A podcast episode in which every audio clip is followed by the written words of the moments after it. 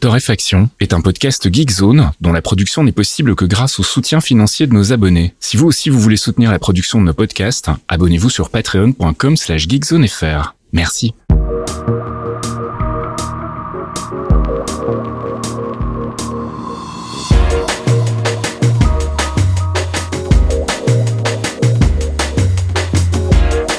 Bonjour Geekzone et bienvenue dans un nouvel épisode de Torréfaction. On se retrouve comme toutes les semaines le jeudi soir pour les abonnés Patreon, le vendredi matin pour les autres, avec un petit round-up de l'actu que je réalise avec mon ami Caféine. Salut Caf. Oui, bonjour monsieur Faskil. Comment ça va? Écoute, super, je suis pas du tout énervé, j'ai pas envie de tuer plein de gens, donc... Euh... Et ça promet. Personnellement, ça va. Je pense qu'on peut commencer par parler de Twitter. non, non. Elon, si tu nous écoutes. Euh, Arrête les conneries, mec. Arrête. Euh, J'ai même pas les mots, en fait, parce que je vais être ban de toutes les plateformes si je dis vraiment ce qui se passe dans ma tête. Donc, euh, écoute, je te propose qu'on en parle pas cette semaine. Ça marche. Et, et on, voilà, on y reviendra quand il y aura des choses à dire, parce que je pense qu'à un moment, il y a des employés qui vont se barrer, qui vont lâcher des petites perles. C'est clair. On va se contenter de notre conduite cette semaine. Allez, on attaque avec le gaming et God of War Ragnarok. Voilà, le jeu auquel je n'ai pas joué car euh, bah oui, je ne l'ai pas demandé. euh, mais je l'aurais pas eu non plus parce que euh, voilà, c'est un jeu PS5 et en fait, j'ai pas de PS5, il y a une version PS4. Mais bon, c'est moins rigolo de tester la version PS4 en 2022, j'ai envie de te dire. Euh, donc je vous ai linké un magnifique euh, article de Ars Technica et euh, donc qui est en anglais. Hein, je m'excuse, mais c'est bon pour ce que vous avez. Et puis la compilation habituelle de chez Open Critique. Les notes sont excellentes. Hein, la surprise est totale, évidemment. On est sur un 99% sur ah oui. les critiques globales. Les IGN, ils ont lâché. Ouais, ouais. Les mecs qui étaient. Les IGN, ils ont lâché le 10 sur 10. Game Informer, ils sont à la 9,5. Bon, après, on sait ce que ça vaut, hein, mmh. voilà. Et chez les gens un peu plus normaux, un peu plus mesurés, on est plus autour du 8, tu vois. D'accord. Alors pourquoi? Parce que, bah, en gros, c'est super joli, c'est bien écrit, l'action est géniale, mais tu te tapes la même boucle de gameplay pendant 30 heures. Ah. Euh, ce qui est normal, j'ai envie de te ouais, dire. Ouais, ouais, mais euh, bon, voilà, il faut le savoir. Et comme c'est le deuxième de la série, il n'y a plus le même effet de surprise. Et même s'ils ont rajouté plein de gens euh, contre qui tu vas te bastonner, il y a plein de personnages dans l'histoire, le bestiaire a augmenté, etc. Bon, a priori, t'es quand même au bout d'un moment en train de faire genre, oui, ça je connais. ça j'ai déjà vu. Euh, après, techniquement, bah, c'est la démonstration. C'est pour ça que je, je voilà, je l'ai même pas demandé, j'y suis pas allé. Je vous, je vous fais un petit Reader's Digest.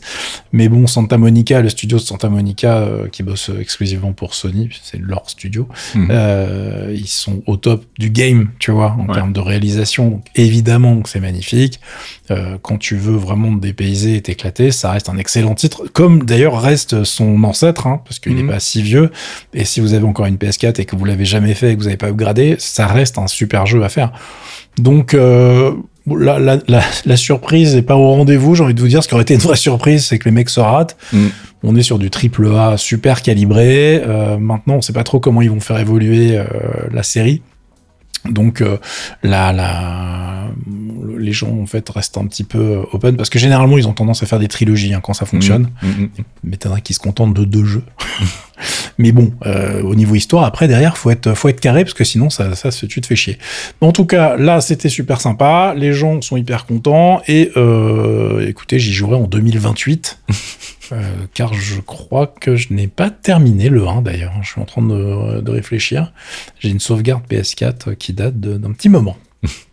Et puis tu voulais nous parler aussi du casque PlayStation VR 2 que j'ai vu passer d'ailleurs, j'ai vu le prix aussi. Bah oui, puisqu'en fait, on en parle parce que, en fait, on en a déjà parlé trois fois ou deux fois du casque PlayStation VR 2. On a parlé des specs, on a parlé de, euh, bah, qu'on savait pas quand ça sortait, combien ça allait coûter. Maintenant, on a ces informations et euh, je suis pas surpris, mais si vous vous attendiez à un truc à 300 balles. Prenez une chaise, asseyez-vous, respirez un grand coup, euh, puisque on est quand même sur un tarif de 550 dollars, Ouais. ce qui va se traduire avec un bon vieux 600 euros chez nous officiellement, euh, et ça va sortir le 22 février 2023. Alors ça veut dire que quand vous voulez une expérience VR sur PlayStation, bah déjà il faut réussir à acheter une PlayStation 5. bon courage. Et puis il faut derrière euh, casquer pour le casque. Oh, humour, j'ai même pas fait exprès, extraordinaire en direction de mon métier, pardon, je suis désolé. Euh, bref, tout ça pour dire qu'on est quand même sur un ensemble à plus de 1000 balles. Mhm. Euh, largement d'ailleurs avec les augmentations de tarifs de la de la Et PS. les jeux aussi. Je parle même pas du prix des jeux les gars parce que là on parlait de Ragnarok. Ragnarok c'est un jeu quand tu touches à 65 euh, c'est enfin 65 euros quand même. Mm, oui. Donc euh, on est sur des on est sur des budgets qui sont pas neutres du tout. Euh, et euh, la problématique derrière, c'est que tu te dis bah c'est vachement cher quand même, blablabla. Tu vois, il y a des gens qui vont s'indigner car c'est Internet et sur Internet on aime bien s'indigner. Mais en vrai, en vrai, ça reste la solution moderne la moins chère Mhm. du VR game. Donc, écoutez, si vous êtes fan du genre, ça peut se tenter, mais derrière, vous êtes quand même limité à la, pla- la plateforme PlayStation. Donc, est-ce que c'est hyper intéressant bah, ça va dépendre des titres qui vont sortir, ça va dépendre de comment ils vont pousser la chose, euh, mais on est sur un tarif qui augmente assez sensiblement puisque le premier qui était sorti en 2016, il était à 400 dollars. Euh, le truc intéressant dans cette histoire de 600 euros, c'est qu'on est sur vraiment des techs assez élevés. On est sur un rapport qualité-prix qui est pas si débile dans le sens où vraiment euh, technologiquement il y a beaucoup de choses. On n'est pas sur un jouet, euh, tu vois, c'est pas un light gun pour ta télé. Hein. Ouais, ouais, ouais. On est vraiment sur un truc assez haut de gamme. Donc euh, voilà, je peux pas le démonter, mais en même temps, je sais pas quel est le public parce que sur une console de jeu, ça reste quand même très très cher. Euh, ils annoncent 11 titres pour 2023. Euh, J'ai pas vu de truc où je me dis m'en faut un là maintenant tout de suite, tu vois. Ce qui risque d'être le problème en fait de toute façon de tous les casques verts euh, là maintenant et puis euh, pour le, futur proche. Euh, je sais pas comment ils vont le pousser. Je, je rigolais parce que je suis tombé sur un reportage euh, de 1991, non 1992 sur euh, ma chaîne préférée Twitch euh, qui est le truc sur les vieux ordinateurs et les Ouais, vieilles ouais, je émissions vois, ouais. voilà que tu connais que t'aimes bien aussi Mhm. euh, et c'était hyper drôle parce que les mecs refaisaient c'était l'émission de 92 qui t'expliquait que la VR c'était le futur Déjà. et que, c'était génial et non mais je te jure que c'était mot pour mot les arguments qu'on utilise en 2023 pour nous vendre un truc quoi Euh, enfin en 2022 mais techniquement voilà 2023 c'est après-demain euh, donc on, on- ça me fait délirer parce qu'on on est vraiment dans le même truc sauf que là vraiment 92 euh, je- enfin le mec il C'est sait pas possible, non. non mais voilà, les mecs qui sont là en train de te dire oui, on va faire des opérations à distance. Gars, t'as pas internet, t'as pas la 3D, t'as rien, y a rien qui va dans ce que tu viens de dire. Mm. Tout, toutes les propositions, toutes les vidéos qui étaient censées te faire rêver, elles étaient claquées au sol, c'était dégueulasse. Et moi, je me rappelle qu'à l'époque, je commençais tout juste à bosser, je me disais mais les gars, mais vous vous foutez de la gueule de qui là? Donc euh, on, on- c'était très drôle. Par contre, il y avait vraiment un, il y avait tout un historique euh, qui était encore plus impressionnant parce qu'il y a quand même des mecs qui tripent sur le sujet depuis euh, les années 30-40. Mm. Autant dire, autant dire que les trucs de l'époque c'était quand même un peu chelou. Fallait avoir beaucoup d'imagination. Euh, donc en 2023, évidemment que c'est assez, euh, que on est bon, voilà, on a fait beaucoup beaucoup de progrès, mais il y a toujours pas de killer app où tu te dis voilà vraiment C'est c'est le futur quoi. Donc euh, si vous étiez fan et que vous voulez continuer à upgrader votre expérience, eh bien écoutez, euh, let's go. Mais en attendant, euh, bah, je pense que je vais continuer d'attendre. Moi de toute façon, tant qu'il n'y a pas un petit jack dans la nuque, j'y vais pas. hein. Et on va passer à tout à fait autre chose avec Dwarf Fortress. Ah ouais, deux salles, deux ambiances là. hein. Carrément. On part, on part de la VR et des, des, de jeux triple A super classe. On va parler d'un jeu en ASCII. Voilà. Alors, Dwarf Fortress, c'est un jeu qui euh, fait exploser la tête des gens depuis plusieurs euh, dizaines d'années maintenant, puisque je crois que la première version, elle est du genre de 2003, un truc comme ça. Euh, c'est très très très vieux. Bon, c'était très très moche. hein. On en parle depuis vachement moins longtemps quand même, puisque euh, le temps que les gens comprennent ce qui se passe à l'écran, il a fallu des années. Hein. C'est clair. Parce que Dwarf Fortress, je rappelle pour ceux qui ne connaissent pas du tout, c'est un jeu où on doit gérer sa colonie de nains dans des montagnes. hein. C'est un peu Tolkienesque. Voilà, vous êtes dans un coin qui n'est pas la Moria, mais ça ressemble. Et euh, vous allez euh, devoir euh, gérer vos petits gars et faire en sorte que bah, ça se passe bien pour eux, sachant que tout est géré. C'est-à-dire que quand je vous dis que tout est géré, la dépression est gérée. Quoi. C'est- les mecs, ils vont pas bien, ils se suicident. Quand ils meurent, s'ils meurent tous au même endroit, bah il y a des gaz toxiques parce que vous êtes dans une cave, quoi. Donc euh, évidemment, euh, il va y avoir des gaz toxiques qui vont se balader, qui vont tuer encore plus de gens. Mhm. Tu peux perdre ta colonie très très vite dans le jeu. hein. Euh, c'est assez compliqué. Et tout ça se passait avec des signes cabalistiques euh, piqués directement dans la table de caractère ASCII, Ouais. ce qui était immonde.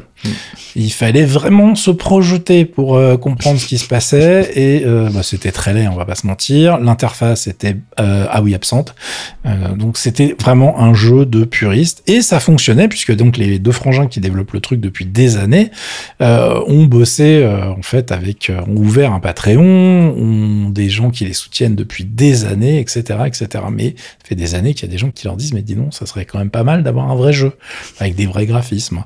Les mecs étaient là bah oui mais il y a tellement d'éléments, c'est beaucoup de pixels, il faut faire beaucoup de sprites, c'est beaucoup de travail, on est deux, c'est juste pas possible, etc. Et ils ont réussi en fait à faire une version avec euh, bah, des, euh, des professionnels qui sont associés avec eux euh, et ils ont donc maintenant annoncé, ça fait des années qu'ils bossent dessus, une version qui va sortir à 30 dollars, donc j'ai pas le prix en euros là tout de suite, mais ça va être dans ces eaux-là, sur Steam et sur itch.io d'ailleurs.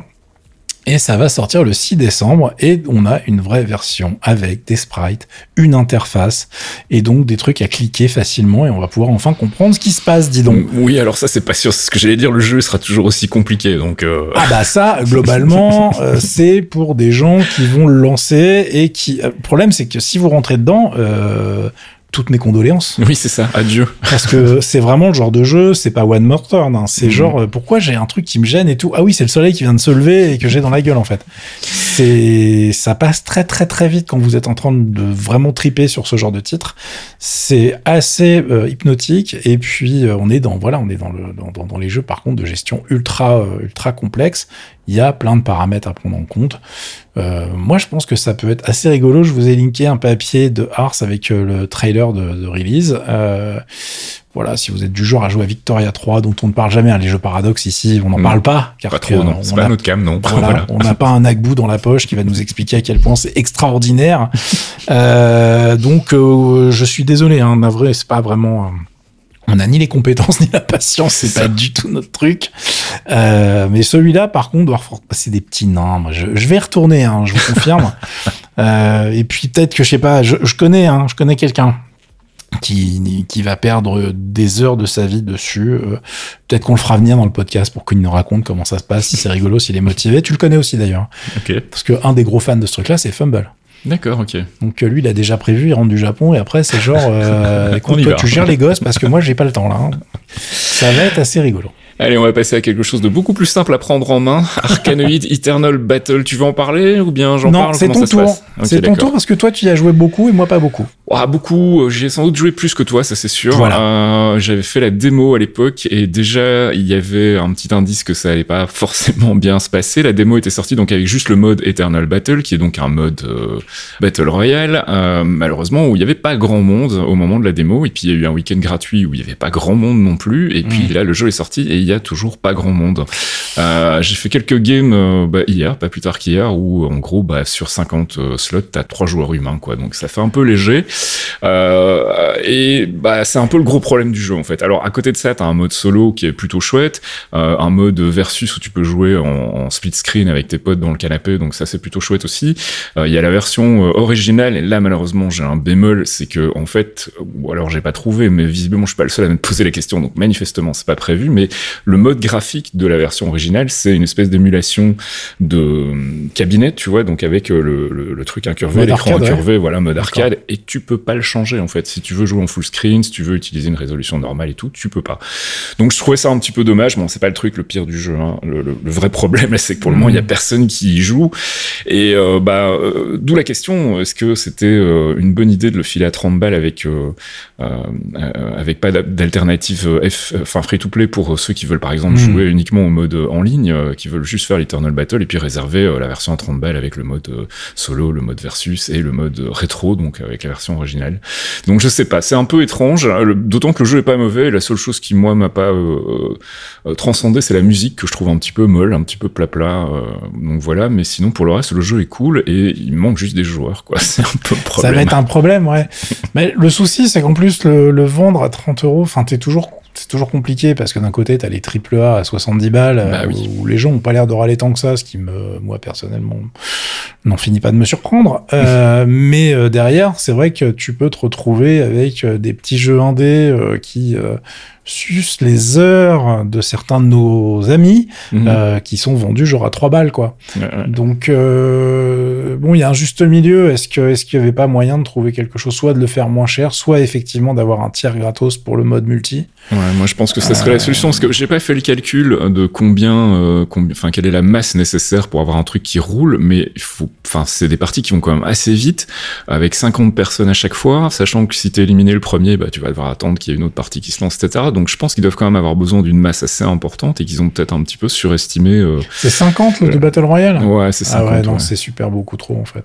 Alors j'ai dit une bêtise, euh, mais ça change pas grand chose à la problématique. C'est 25 joueurs, pardon, en Eternal Battle, mais ça reste quand même une masse assez Ouais, mais c'est mieux un, que 50 un truc avec un turnover assez rapide. C'est mieux que 50, on est d'accord. Donc je voulais le, Ouais, le t'as corriger. Je sais pas pourquoi j'avais 50 en tête, mais non, c'est 25 en fait. 25, ouais, mais c'est voilà, si c'est si t'es sur un jeu qui est pas beaucoup poussé, et puis bon, bah euh, je suis je suis navré, mais c'est vrai que moi ça me parle, ça me fait marrer.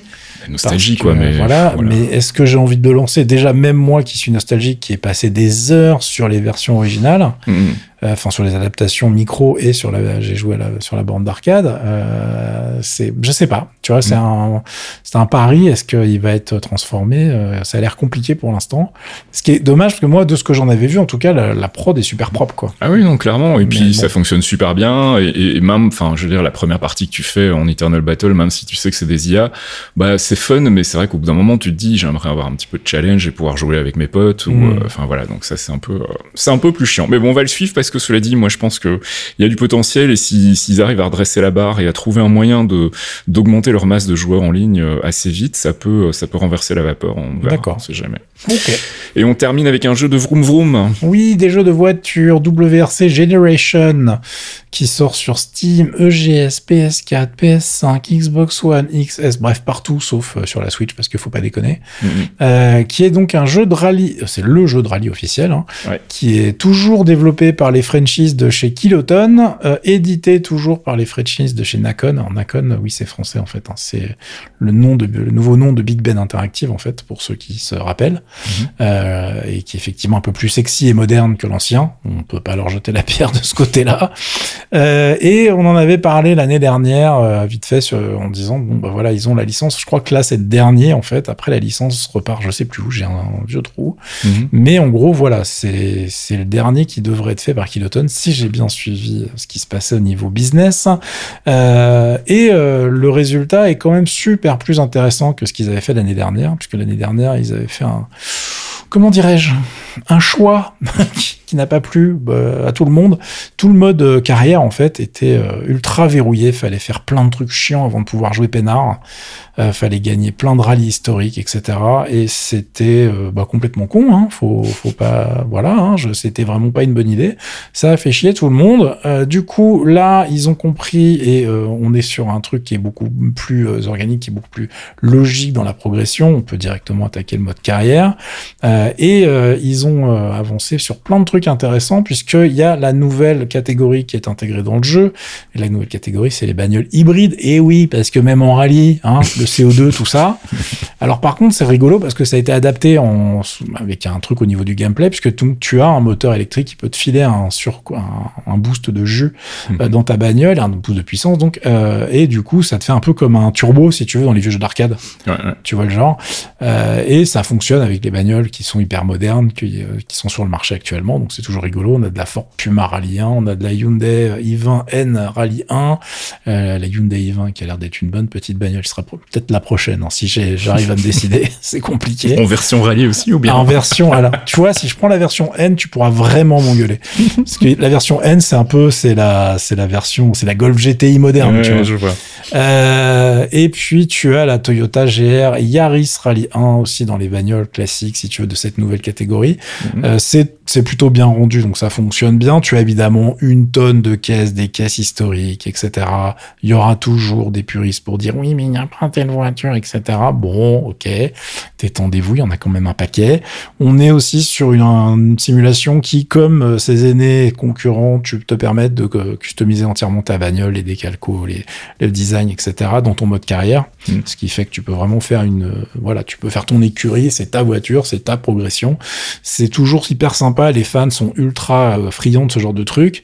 Et au niveau contenu, on a quand même 21 rallyes différents. Il y a les 13 rallyes officiels, plus 8 rallyes en bonus. Mmh. Euh, c'est beaucoup. C'est-à-dire que généralement, quand on a 13 de base, déjà, t'es content.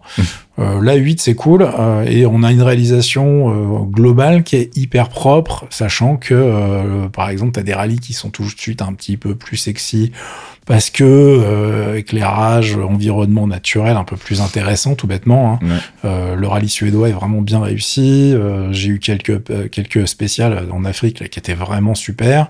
Euh, du coup, on est voilà, si vous êtes fan du, du genre, c'est très très bien fichu.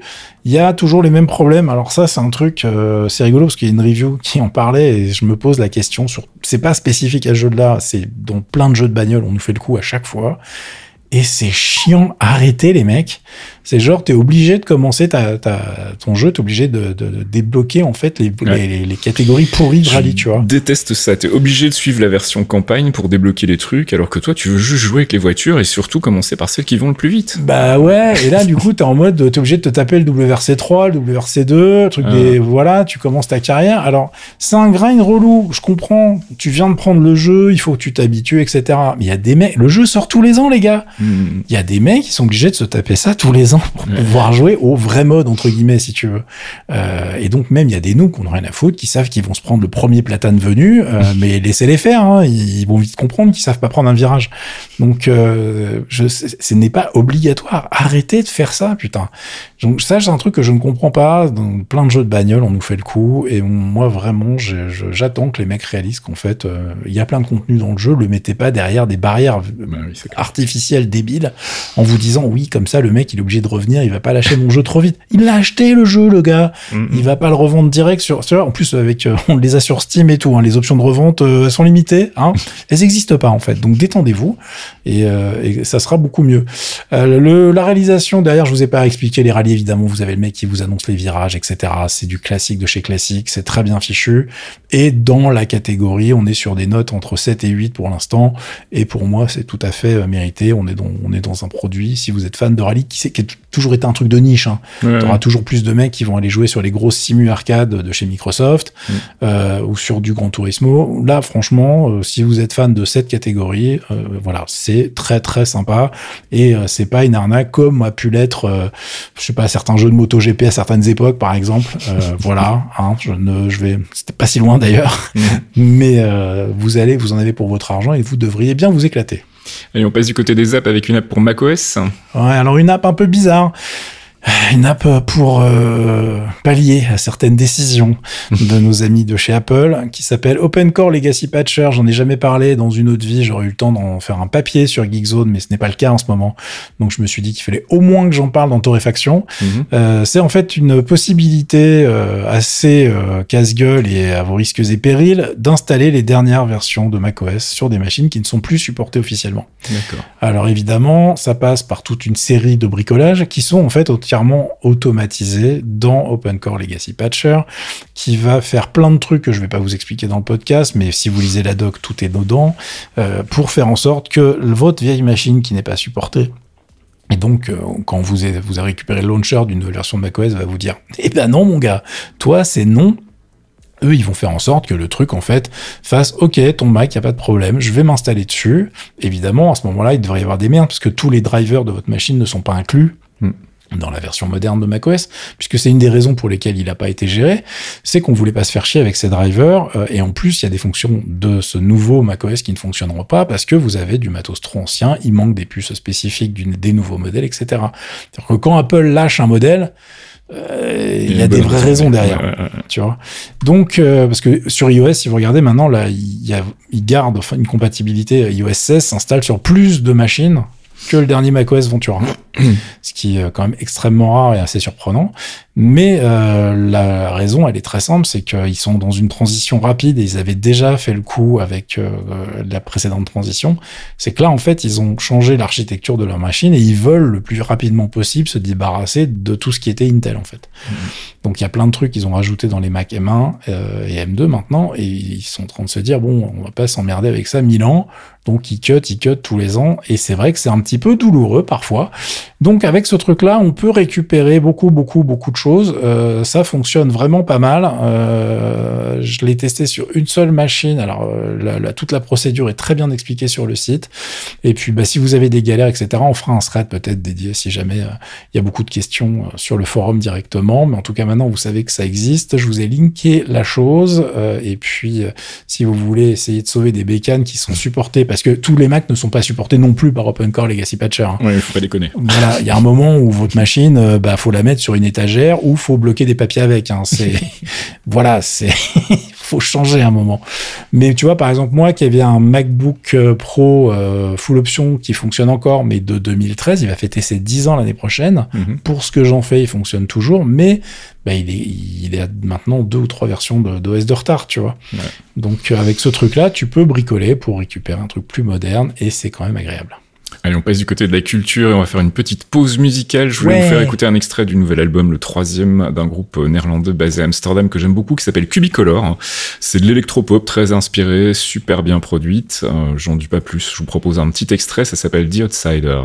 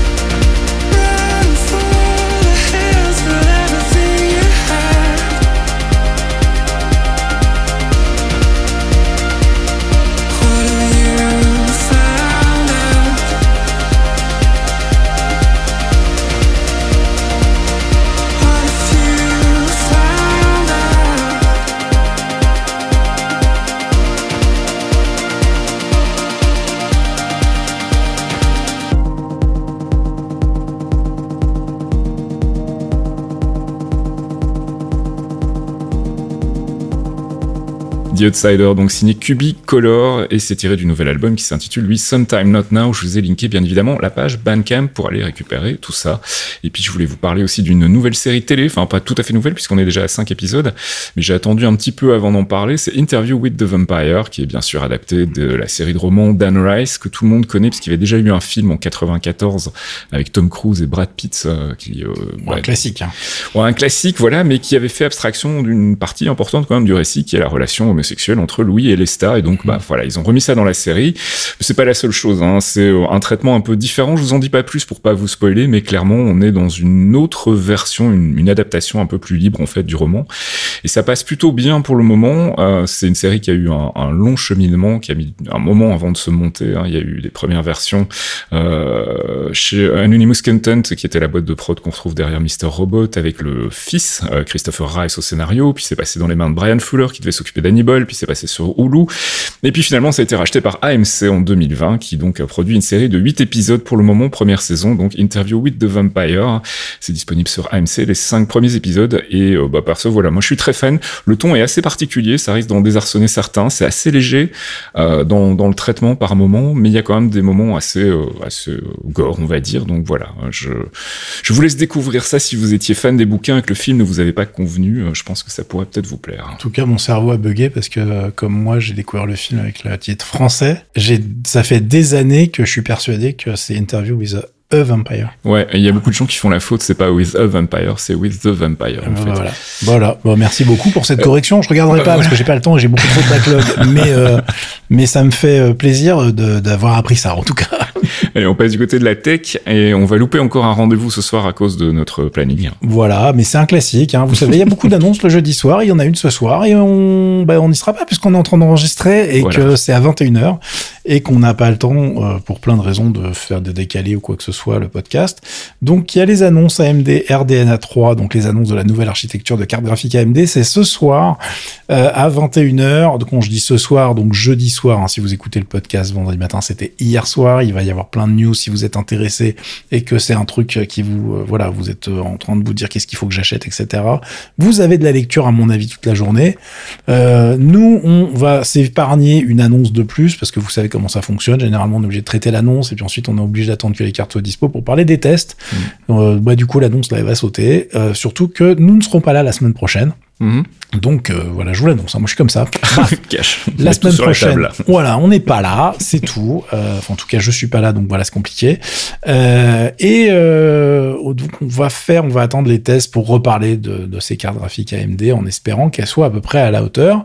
Et je m'en excuse, mais voilà, c'est l'habitude. hein. On, a, on a loupé moult conférences de jeux vidéo et hardware le jeudi soir. Mm. La grande tradition continue, un peu comme les teasers pour les clairvoyants. C'est ça, oui, les bandes annonces qui sortent le lendemain de la sortie de l'épisode. Normal. Et on termine avec euh, un petit coup d'œil du côté des iPhone 14 Pro. Oui, on a parlé en long, en large de la chose, mais là je voulais en reparler vite fait parce que je suis tombé sur un test, euh, pff, the mother of all tests, vraiment le test ultime de la partie photo de l'iPhone 14 Pro euh, et uniquement de la partie photo. C'est écrit par euh, un des développeurs de l'application Alid. Alid, c'est une des applications de, de photographie euh, les plus avancées sur iOS. hein.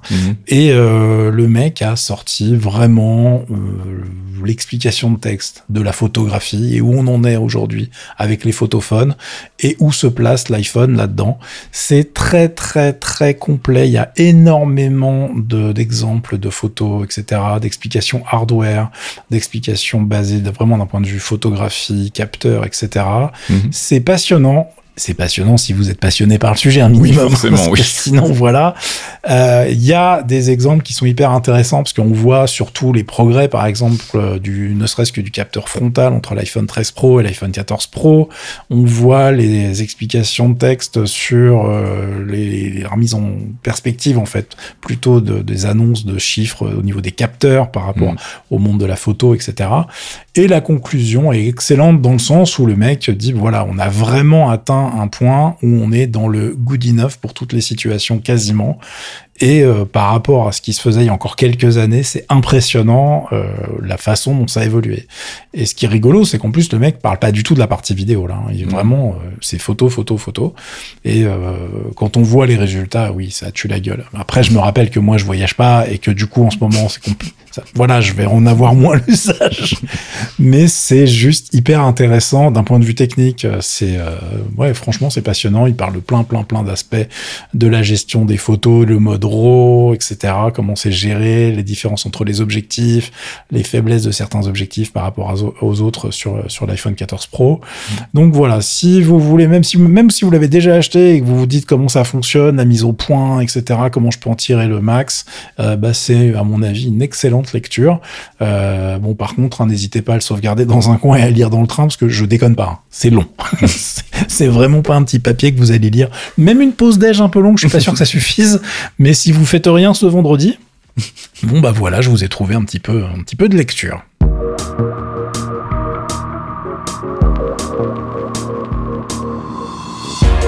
Et c'est la fin de ce 235e épisode de Torréfaction. On se retrouve si tout va bien la semaine prochaine. Merci à nos abonnés Patreon, sans qui tout cela ne serait pas possible. Patreon.com slash geekzonefr. On vous a sorti un nouvel épisode euh, de Mémoristique, euh, le podcast dans lequel on se plonge dans vieux numéro de Joystick. C'est sorti dimanche sur euh, le Patreon. Donc voilà, si vous n'êtes pas encore abonné, vous pouvez le faire à partir d'un euro par mois. Et nous, on file donc du coup des cadeaux en échange. Ouais, exactement. Et puis en plus, il y avait plein de jeux dont on se rappelait pas. Et pourrez vous foutre de nous, puisqu'il y avait un jeu. On avait, on trouvait même pas le titre en fait. Hein. Voilà.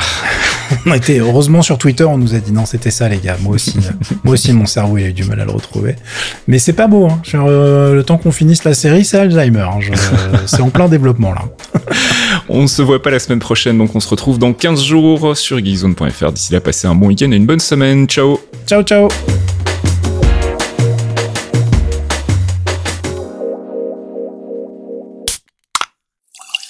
Un podcast signé Faskill. Faskill.com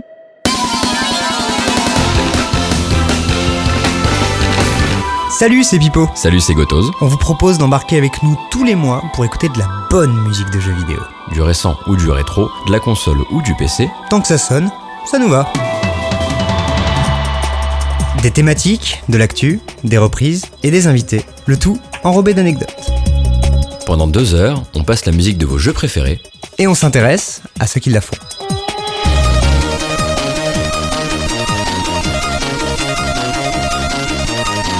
Les démons du midi, c'est tous les derniers mercredis du mois sur geekzone.fr.